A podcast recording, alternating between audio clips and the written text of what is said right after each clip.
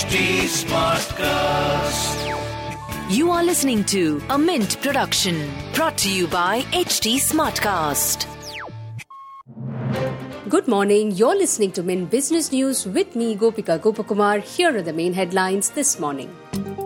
The Board of Control for Cricket in India, or BCCI, has secured a record 4,600 crore rupees by auctioning five franchises of the Women's Premier League to Adani Group, Reliance, Diageo India, JSW GMR joint venture, and Indian NBFC company Capri Global. The franchisees are auctioned for perpetuity.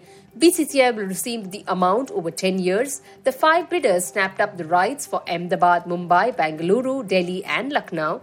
In total, 16 companies bid for the five franchisees out of a pool of 10 cities.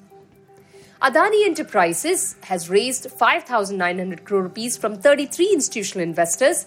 They include Maybank Securities, Life Insurance Corporation of India, SBI Employees Pension Fund, SBI Life Insurance, HDFC Life Insurance, Abu Dhabi Investment Authority, Goldman Sachs Investment, and Morgan Stanley Asia.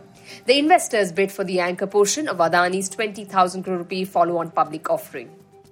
PhonePe investors had to pay a very high price to relocate to India. The company's chief executive officer Sameer Nigam said the firm's decision to shift from Singapore has cost its investors a shocking 8,000 crore rupees in capital gain tax.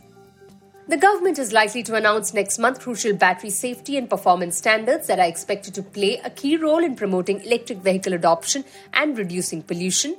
The standards prepared by the Bureau of Indian Standards would not include rules on dimensions and size of batteries given the concerns raised by the industry. That's a Mint exclusive. Kishore Biyani has resigned as executive chairman and director of Future Retail, and his resignation has been placed before the Committee of Creditors. Biyani's resignation, dated January 23rd, was received by the resolution professional. Ahead of the 74th Republic Day, the Indian government conferred the Padma Awards to several distinguished people. Noted industrialist Kumar Mangalam Birla, novelist S.L. Bhairappa, Sudha Murty are among nine people awarded Padma Bhushan. Further, Rakesh Jhunjhunwala, Raveena Tandon, Manipur BJP president were among 91 people who were awarded the Padma Shri.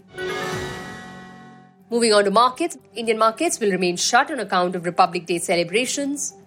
Asian equities rose to a fresh seven month high today, with Hong Kong shares playing catch up to other markets' gains as trade resumed after its three day lunar new holiday.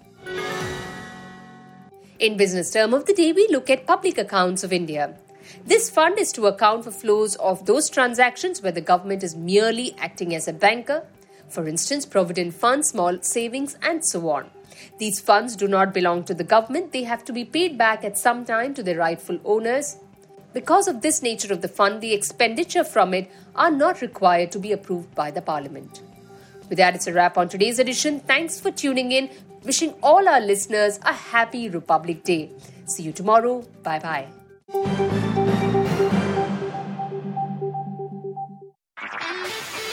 This was a Mint production brought to you by HT Smartcast. HT Smartcast.